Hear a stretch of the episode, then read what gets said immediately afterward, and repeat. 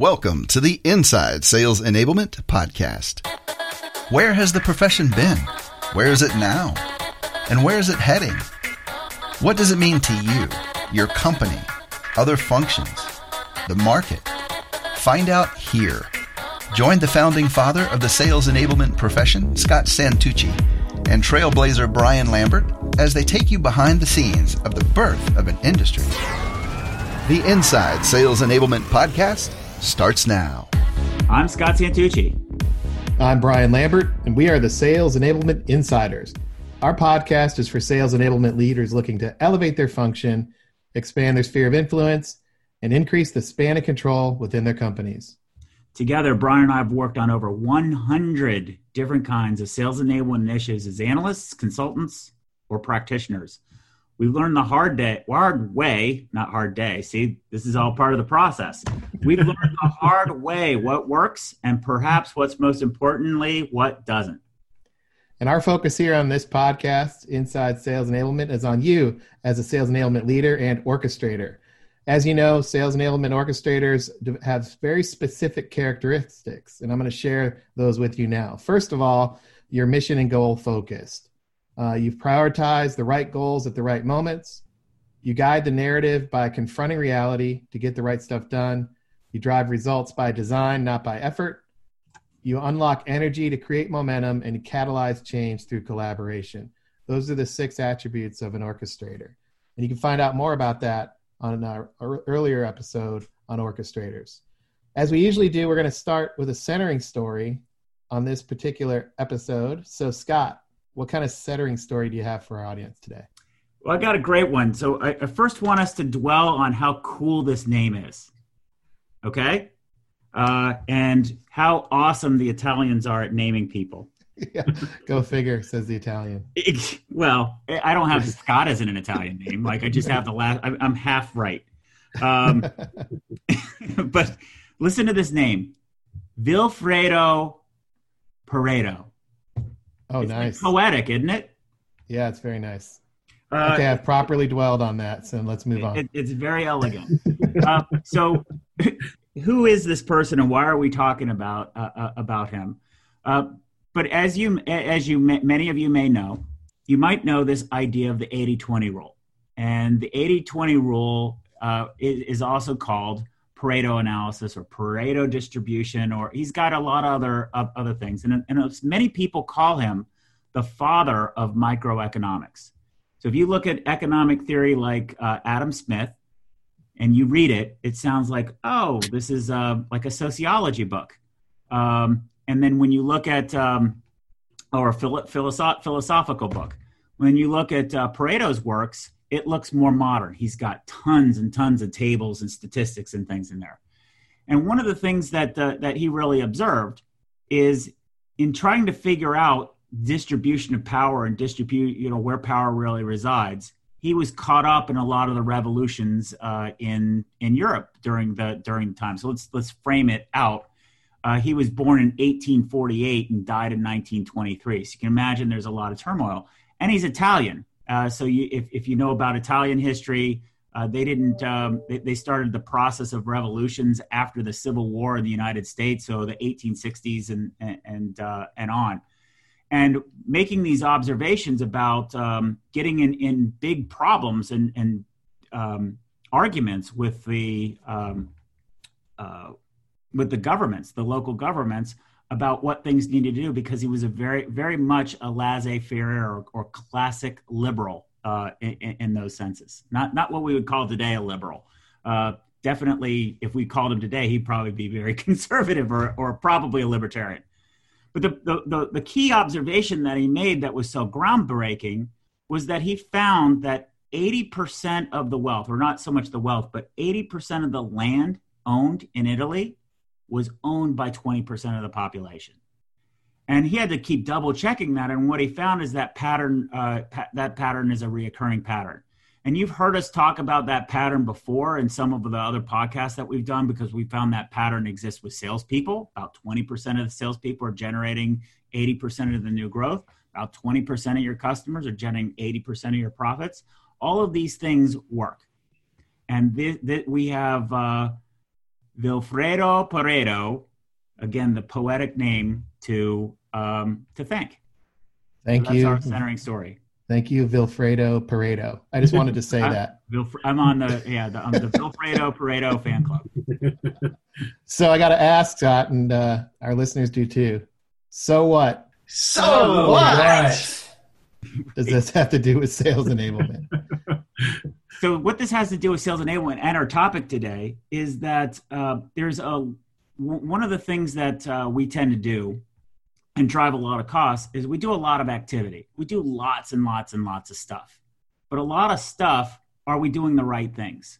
And how do we figure out there's a there's always a mathematical element if we embrace it. Most of us don't embrace these things because they, you know, it's just far too easier to say, well, let's go fix the sales force.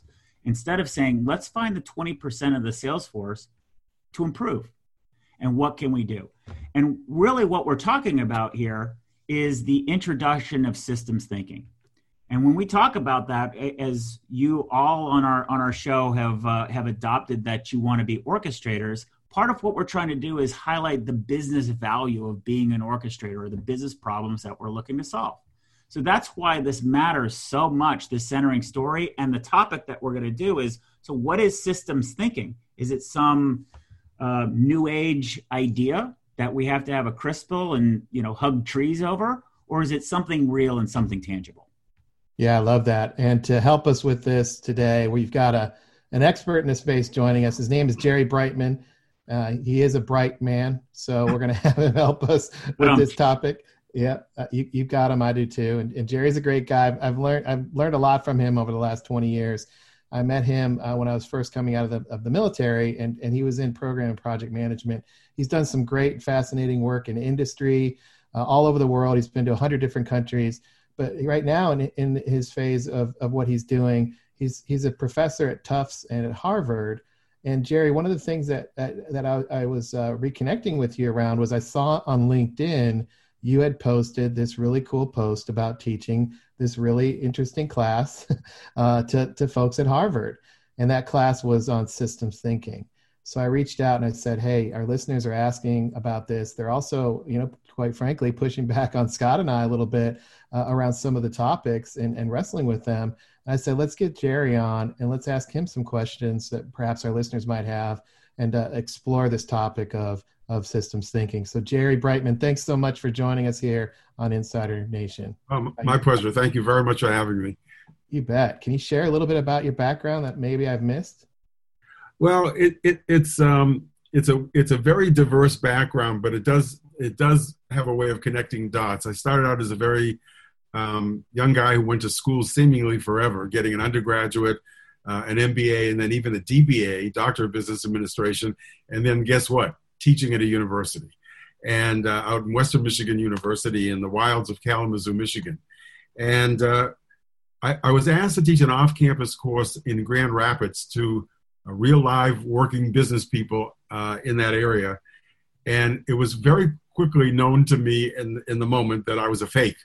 The only advantage I had over these people who were working all day and going from an MBA in the evening was they were actually doing business, and I had an advantage of being one chapter ahead in the book. And I realized that if, I, I love the teaching. I really love being in front of students, graduate students, real practitioners of business every day. Uh, but if I was going to be helpful to them, I had to quit teaching and get into the business world. And I was very fortunate to join a, uh, a global chemical company uh, for about a dozen years that wound up being the very first uh, company ever to do business in the People's Republic of China. And during that period of time, I was uh, very lucky, along with my CEO, to be pioneers in the trade with China, being the very first to go to China. And um, without any knowledge of the of the of the country, of its history, of its culture, of its ways of negotiating, even its currency and contracts, uh, we wound up doing a billion dollars worth of two-way trade with China, a country we didn't know at all. And so, what were the tools of our trade? Uh, and one one big one was was thinking more systemically about the work we were doing. Excellent. So to kick us off, what I'm going to ask you two pretty basic, straightforward questions, and I'd like some you know basic, straightforward answers uh, from you, Jerry. So the first question I want to ha- ask is systems thinking, is that a thing? I wish it were more of a thing. I think that uh, real leaders around the world would, would benefit systems thinking as an addition to their toolkit, especially in the areas of decision making and seeing the, the broader interrelationships and interconnections of their, their own work staff and their own people and the people that they try to do business with. So it, it's very real. It's just not seen by many people, quite honestly. Interesting. So what I'm hearing you say is that um, it's a very real thing. Just a lot of a lot of people aren't taking advantage of it. And, and frankly speaking, it's not unlike the quality movement years ago, uh, uh, which was a real thing. And and uh, however, people picked the low hanging fruit, expected great results, and didn't do the work behind it to make it real. So, well, and uh, also too, wasn't that wasn't that true that it was a real thing in Japan, and it wasn't yeah. a real thing in the United States, and our our car uh, our, our auto manufactured cuppers got slaughtered, and then they adopted it. Well, yeah. doc, Dr. Deming was was preaching loud and clearly in the United States, and people didn't listen to him. Yep. So he said, "The hell with you guys! I'm off to Japan." And those folks loved it, embraced it, and that's why the Japanese car makers for over a decade were such a, a fierce competitor to the United States. And uh, uh, but we, we expect quick results. We're a country that wants quick results, and uh, I think systems thinking, un- similar to the quality movement, is somewhat counterintuitive. It takes time to implement. It, it takes time to understand it, and it, it, it does work miracles in, in our sense of we ignorant people going to China for the first time, knowing nothing, doing a billion dollars worth of two-way trade in a wide range of areas, and even even developing our own consulting firm that helped American and European firms uh, understand what the China business was all about. So I love that. So that gives me my second sort of blunt instrument question. My second question is so if systems thinking is a thing, what is it? What is it? What is this stuff? What is systems thinking? Yeah, there's a very great quote by Albert Einstein. So I want to bring in Einstein to prove that I'm a professor, right? So gonna, uh, you can't do better than quoting Albert Einstein, right? And Einstein says that the problems we face today cannot be solved with the same level of thinking that existed when the problem began. Time is time has gone very quickly from the start of that problem to the present time. So what he's what Einstein is saying pretty simply and down to earth is we've got to change the level of thinking that we have today to deal with that older chronic issue. And systems thinking is a wonderful, wonderful way to do that. Uh, the the big thing that, that executives have to do is they have to change their thinking. They have to change where they're coming from, change their, their level of thinking, just like they had to do with the quality move. And you know, let's face it, habits are hard to break.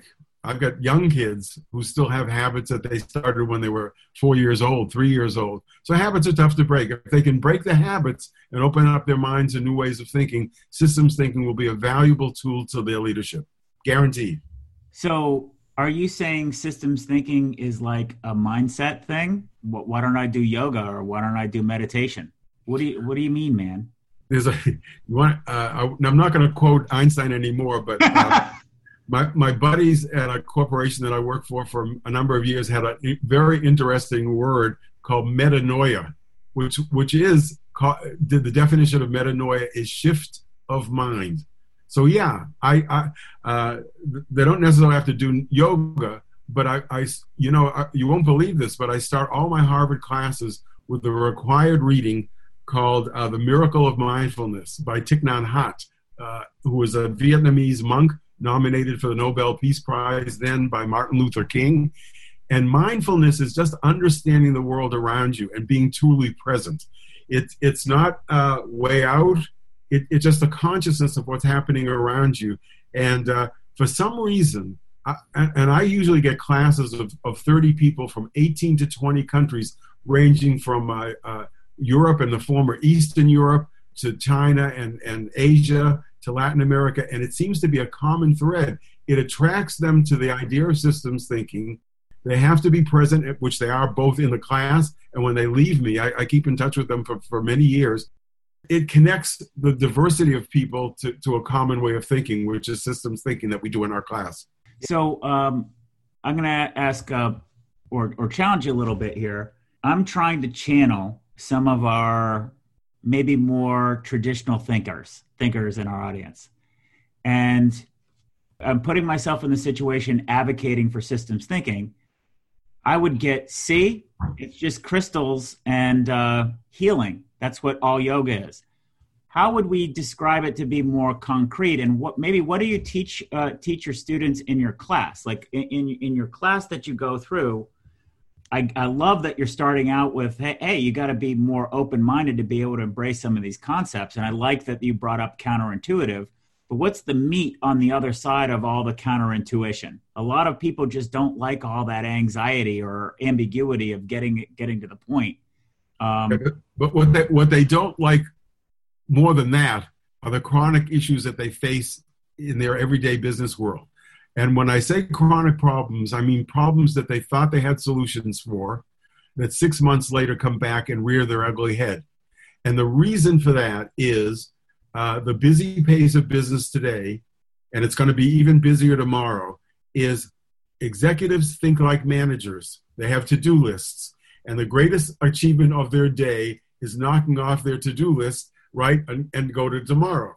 So quick fix becomes a very valuable rep, a tool in their repertoire. However, and, and actually, quick fix has a good place in systems thinking. However, it doesn't get to the root of the problems. And that's why six months later, these chronic problems come back and bite them in the leg and they're stuck. Why? We had a great solution for it. Well, you didn't have a great solution. You had a quick fix that knocked it off your to do list, and, and now you got to come back to it. So Just kicked it down the can, kick the can down the road. Kick the can down the road. So the so the the attraction to not only my students but my clients is so you're going to tell me you're going to sell me a bill of goods maybe all right? Let's be cynics here. Yeah um, you're going to sell me a bill of goods that's going to get my chronic problem solved so it stays solved. And i look them straight in the eye um, maybe from the back of a snake oil wagon i don't know back of a, you go yeah, i think we should adopt like it's a yoga studio you're in the back of a yoga studio teaching me how to like yeah, exactly. Um, kumbaya. You're gonna make me stretch. It ain't, but but uh, but it's gonna make your problem, chronic problem, go away. And uh, so here's here's the deal. Here's here's the way your audience is working today around the world. No matter who your clients are, they're working at three levels. One is at an event level, and so if you picture a um, an iceberg, Okay, so picture an iceberg in your mind. The very tip of the iceberg is working at an event level. So I ask my clients and my students, how many of you are problem solvers or put out fires? And 90% of the 90% of the hands go up, and they say 90% of their time is occupied put, putting out fires and solving problems. So I, of course, play the jerk in the room, right? And I say, so let me get this straight. You're sitting in your office, twiddling your thumbs, waiting for the phone to ring with a problem. And then you can jump and, and be that problem solver. Or you have your fire extinguisher ready to go and put out the fire. And by the way, one of my friends once said, beware of firefighters. Uh, they become arsonists. They set fires to show how good they are putting them out. So I say, how much of your time is spent firefighting and putting out problems? 90%. And let me ask you a question Is this reactive or proactive? Oh, it's reactive. You have to have the problem first. So let me, let me, your clients, your people who are listening to this podcast are saying, well, wait a minute. We're good people. We've learned how to put out these the, fires and solve problems. You're saying that that's not good. I'm, I'm saying no. We need problem solvers. We need firefighters. But you're spending 90% of your time doing that. What a waste of time of talent right? So let's get to the next level on this iceberg at the water level. And that's what we call trends or patterns. So let's say, for example, that the last five years, we were short of our widgets in, in October, November, December. And next year, because we're so brilliant, we're going to make more widgets in January, February, and March to, uh, to solve that problem at the end of the year. Is that proactive or reactive? And here's where the, where the class goes, uh, uh, hmm, uh, it, it's really reactive as well because who's to say that the, the next year year six is going to be the same as year five and if we did it during the oil crisis we, and we, we um, budgeted for a dollar a gallon of oil and said all right we're going to be really smart in the sixth year we're going to budget a buck and a quarter and it goes to five dollars you're dead meat, right? So now that's another 5%. So 95% of the world today is reactive. Systems thinking goes beneath the level of the water into what we call the structural level. And I could I could spend an hour talking about structural elements, but I'll, I'll limit it to things like hiring, firing, uh, what's our vision, where where are we going, and one of the most insidious structural elements in, in any organization are the mental models or assumptions that we have about our customers and about ourselves. And most of the time, we're fooling ourselves. We don't do the work to find out who they are. And that's the beauty of systems thinking. Those things that are in the structural level in any organization that you guys do work for or that or consult for, they have rules about how we hire, how we fire, who gets a raise, and who gets a bonus, and who goes where.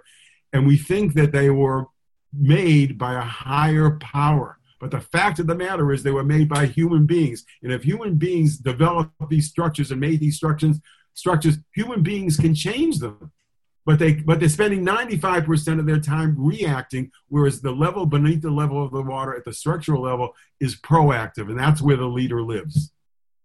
Yeah i love that. And jerry one of the, so on that building off of that you, are hinting at that there's there's uh, structural elements and also um, we've got this idea of perspective and mindset.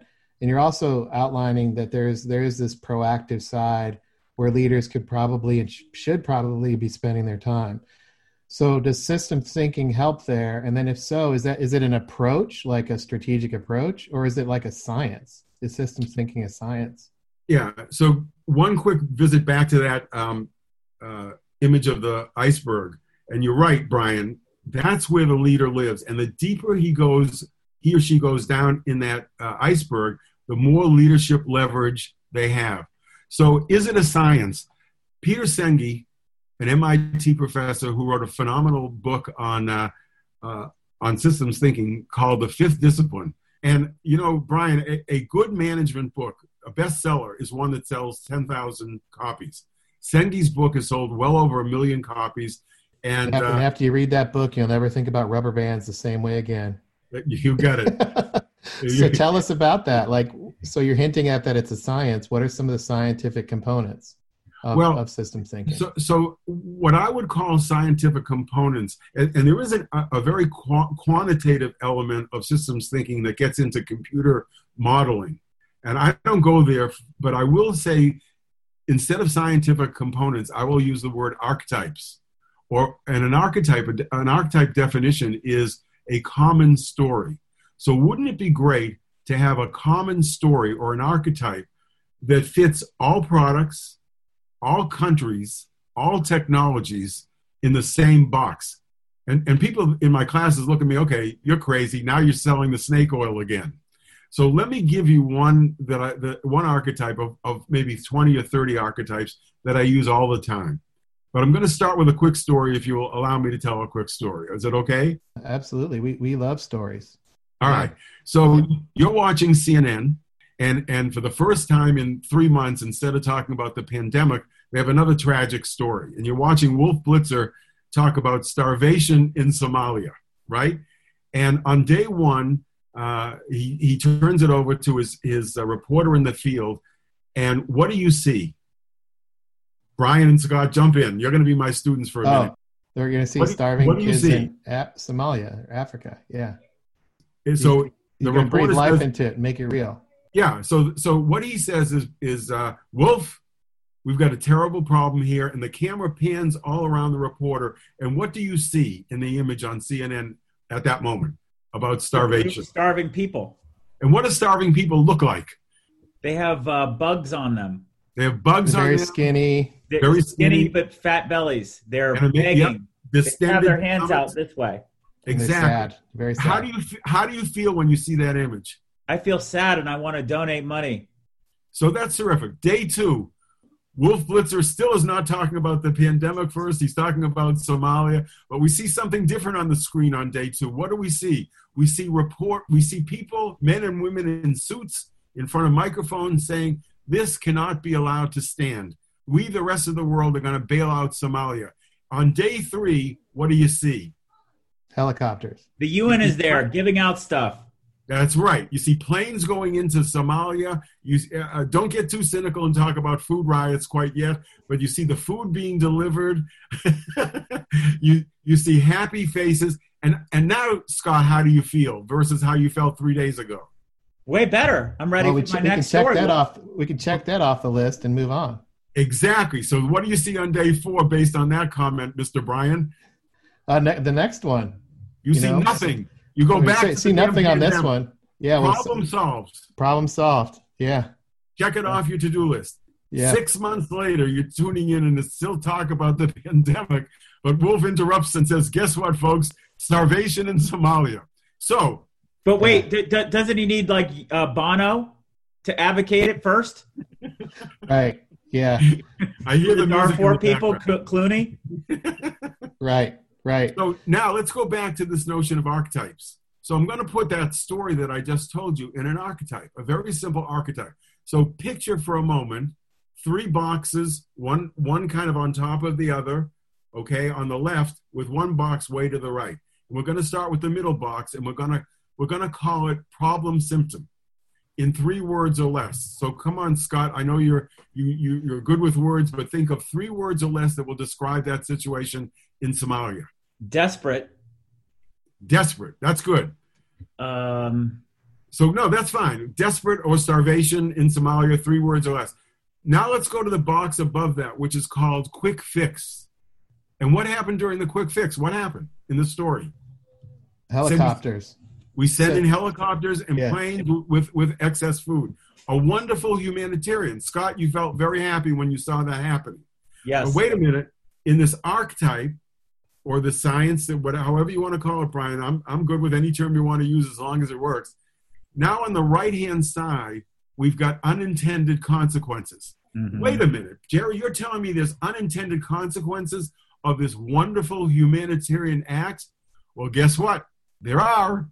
And what may they be? You guys are bright. You, you can be in my Harvard class next Well, you week. put a band aid on it and it just, you haven't fixed the uh, food shortage. You just put a band aid on it. So the People unintended- with guns show up and kit all the food, yeah. and they ration it out, and then You now can- they have a power base. And you can eat one day, but what about the other 364? Yeah, Brian, you're heading to the fourth box. You're so you, you know. Oh, I know I'm sorry. I'm running ahead of class. I hear I'm sorry. you- You're, you're shooting hard for the A in the class. I know you. I met you before. So you're not getting the A quite yet. You got to stop at unintended consequences. And I'm going to ask you a couple of questions to see if you can really ace this quiz, right? So, so question number one: um, What happens if you're a farmer in Somalia and all the food is coming in for free? Oh, yeah. Well, you're out of business or you don't have a market. Yeah. So you Yeah. do what you go where your brother, your cousins, your uncles go, and you go into the city. So what about the drought or the starvation next time with fewer farmers? Yeah, it's worse. It's worse, definitely, right? definitely worse. Yeah. So now you got a multiplier effect, right? What about the price of food in Somalia when, when it goes Down. down? Because Down. the food coming in is for free, right? So anyone in a marketplace trying to sell food, they're out of business too because the food is coming in for free. So now, Brian, to get the A in the course, I'm going to go to the fourth box. And the fourth box is fundamental choice.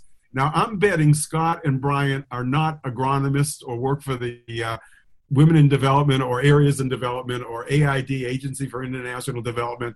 Uh, but what do you think would be a more fundamental choice to the illusion, Brian, that you were giving to the biblical uh, saying, you know, te- give a man a fish and he's not Right. hungry for that day. Teach him to fish and he'll never go it for a lifetime. Yeah. Yeah.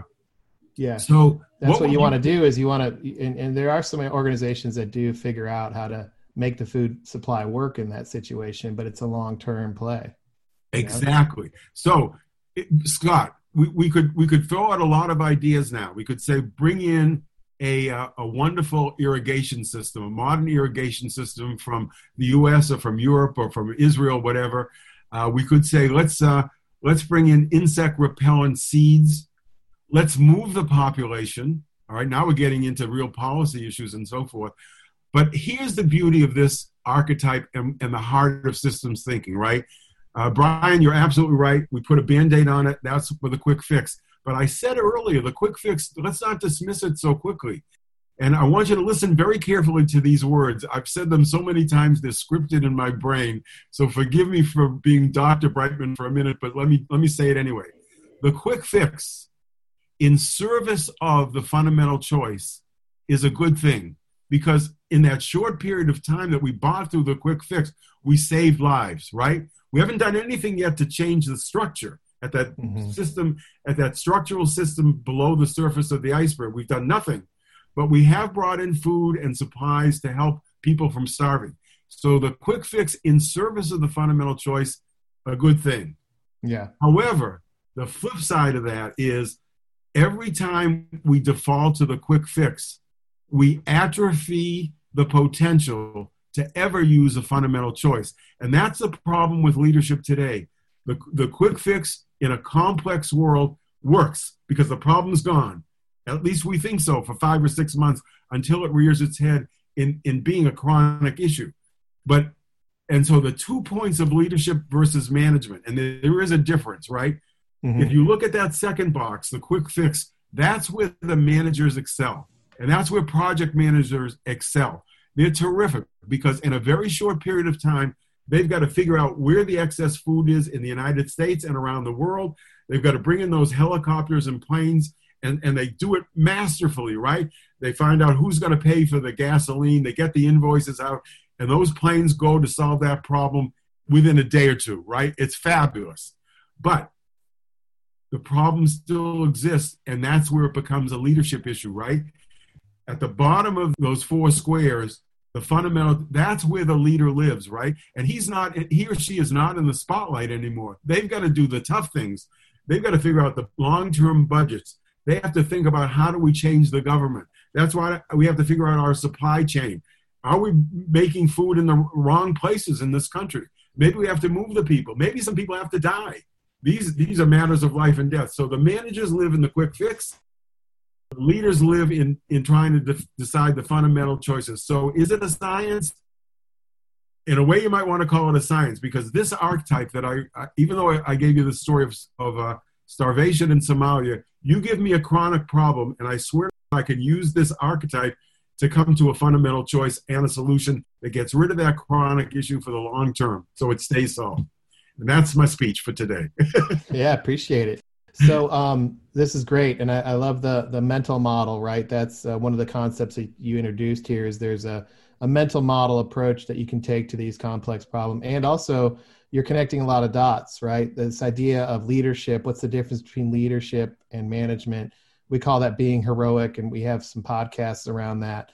We also have this idea of analysis versus synthesis, where um, in in system thinking you're you're connecting a lot of dots. You're synthesizing all these things into the best possible uh, decision. Whereas analysis is about breaking these things apart. We had that on an earlier uh, podcast as well. So in that in that, if you for our listeners, Jerry, what would you say uh, they need to do in order to understand this a bit more uh, and start applying it in in what is uh, a sales and marketing complex problem, much like what you've outlined here today? Well, you know, you know that again, Brian, you raise a wonderful term that I that I love because it, it's it causes a lot of problems and it can get us out of problems, which is mental models, right? Uh, the folks that you're dealing with have an idea of what sales is and what marketing is. And when I started in my business career, uh, I was facing three tremendous competitors: Rohm and Haas, Bayer, and Sumitomo, who made the same exact product that I did. So I figured by dint of my wonderful personality and my minimal knowledge of the chemistry and science behind this, I'm going to go to the marketplace and, and defeat these three giants. And I didn't. I failed miserably because of the mental model that I had about marketing and sales. And the difference between marketing and sales is sales starts with a product. That's exactly where I started. And I said, Our product is terrific. And my customers in Latin America and throughout Asia said, Can you give me a lower price? No, I couldn't. It was a commodity. Can you send it to us any faster? No, it goes by ship. Is it more effective? It was a herbicide for rice. Does it kill the rice better? No. And then the fourth and most impressive question was, why the hell do we need you? And Right. and I started thinking after my fourth or fifth failure in my fourth or fifth country that you know the academic womb ain't a very bad place after all, and I'm going to go back to teaching.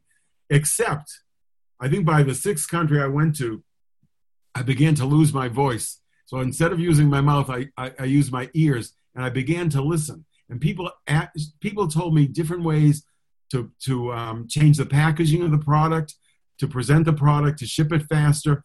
And my customers gave me the best ideas ever to compete with Rohm and Haas, Sumitomo, and Bayer.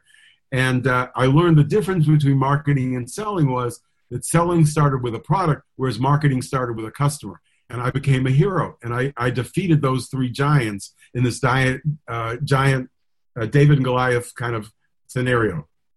So again, the, the clients that you have, that I have, we've got to question their mental models, their assumptions about how they're actually marketing their products or selling their products and the difference that exists between them. And I think systems thinking can do that too. It challenges your assumptions. And I used to work at the Center for Creative Leadership. They just came out with a brand new study a month ago saying the, the key to fabulous and successful leadership is self awareness. And none of us, and I say this in front of my class with all humility, none of you guys and me, your esteemed professor, are as self aware as we need to be. Secondly, another discipline that he talks about is coming up with a shared vision. And too many companies have beautiful murals in their waiting room in their offices that they spend $20,000 worth. The fish are our customers, and here's the ecosystem. It's BS. We have to come up with a vision that's real. Uh, and it's not what the vision is, it's what the vision does. And, and that's essential to any good business. We talk about teamwork, and, and we, we have all these uh, funky things. We go out to the woods and we, that's not what it is. How do we learn together? And I use as learning the word, the synonym create. How do we create together? And that was our secret to success in terms of China. We met every morning at eight o'clock to all the communications that came out overnight. Uh, and we, we dove into those problems systemically. We had answers to our colleagues back in China who were on a 12 hour time difference, and they became heroes. We became heroes through this, through the work of learning in teams. Um, challenging and changing our mental models. And, and your job as a leader is to surface what's the origin of that assumption and to make it less of a hindrance in your work. And that's why I said all this work around systems thinking is um, it goes against the grain. We want answers quickly, and and and that's going to be one of the stumbling. That's going to be a mental model right there, Brian. That's going to trip us all up in our work. We checked off all the things on our to-do list. We're done. We're heroes. We're not. We haven't gotten to the, you know, the the biblical thing that you talked about before about teaching people to fish rather than just eating a fish for a day. yeah, that's great. I love it. Self awareness, shared vision, creating together, challenging mental models. That's and then systems thinking. Systems thinking wraps them all up together. Gotcha. Well, Jerry, that's been that's amazing. I appreciate you uh, bringing us into class on this podcast and understanding the um, the the actual attributes or what it looks like to be a little bit more holistic and engineered in our approach to uh, these complex challenges. Right. A lot. I used to say to people, and they didn't like me me saying it, but I I, I said, look, the challenges that we have right now are, are more complex and complicated than they were in the past. A lot of the easier problems have been solved. It's now really about leadership and tackling some of these broader systemic issues that that you may be inclined to say, look, it's not my job. Well, to you know Scott's point on on the webinars that he, he often has is, well, if not you, then then who else? Who's going to do it? You know. Let me just interrupt one last Yeah. thing, Brian. You are so spot on. Uh, again, my buddies at the Center for Creative Leadership just came out with another study that, that said the, the days are gone when we can go to our HR professional and say, what, what book should I read next? What class should I take? Right. Where should I? And so the, the HR people are saying, you got to figure it out for yourself. So the question then becomes, how do I know what I don't know? And Right. that's where people get stuck. And one great direction that, that I urge you guys as consultants to do is, is have them think a little a little bit more about systems thinking. They will become the leaders of their organization if they embrace this as, as not the end all and be all. I don't want to sell it this way, but I want to say it's an adjunct to the all the other decision making tools you have because none of the problems. You know, I used to fight with the Project Management Institute, the PMI, the PMBOK guy. They, you know, they always say lessons from experience, right? the, the, the only problem I have with that is who's to say that the problem you're working on now is identical to the lessons you've learned from the prior project? And it right. may be just totally different. So that's why you've got to look at the structural issues that are impeding your progress in project management and, and in your consulting work. Yeah, I love that. Now we're going to have to have you back on the on another episode to talk about uh, these because uh, I think this has been great, and we actually may have get some listeners on to ask the professor some more. Uh, this has been a good introduction to this. I know a, a, little bit about this topic, and I find it fascinating myself. And one of the things that I, I would encourage our listeners to do, much like you, you just talked about, Jerry, is you don't know what you don't know. So exploring these topics is critical. That's one of the purposes of this show is to broaden horizons and expand perspective, and also really confront our own internal biases that we may have um, if the first reaction is to to discount this um, type of uh, topic after listening to these stories and listening to the impact that this can have, um, then then that, that you, this perhaps isn't the show for you. you might be listening to the wrong podcast. This is about tackling root cause issues and being an orchestrator that drives value in your organization and if not you then then who else is going to do it right? So jerry thanks so much for your time on behalf of scott. We, we both really appreciate you coming on the show today. We'd love to have you back in the near future and uh, look forward to seeing you out there on linkedin some more. And uh, everybody listening make sure you go uh, add add jerry to your network and uh, we'll see you guys out there. And if you have any other questions hit us up on engage at insidese.com and uh, we appreciate your time. Jerry thanks thanks scott. Thanks brian. It's been a pleasure Thanks for joining us. To become an insider and amplify your journey, make sure you've subscribed to our show. If you have an idea for what Scott and Brian can cover in a future podcast or have a story to share, please email them at engage at insidese.com. You can also connect with them online by going to insidese.com, following them on Twitter, or sending them a LinkedIn request.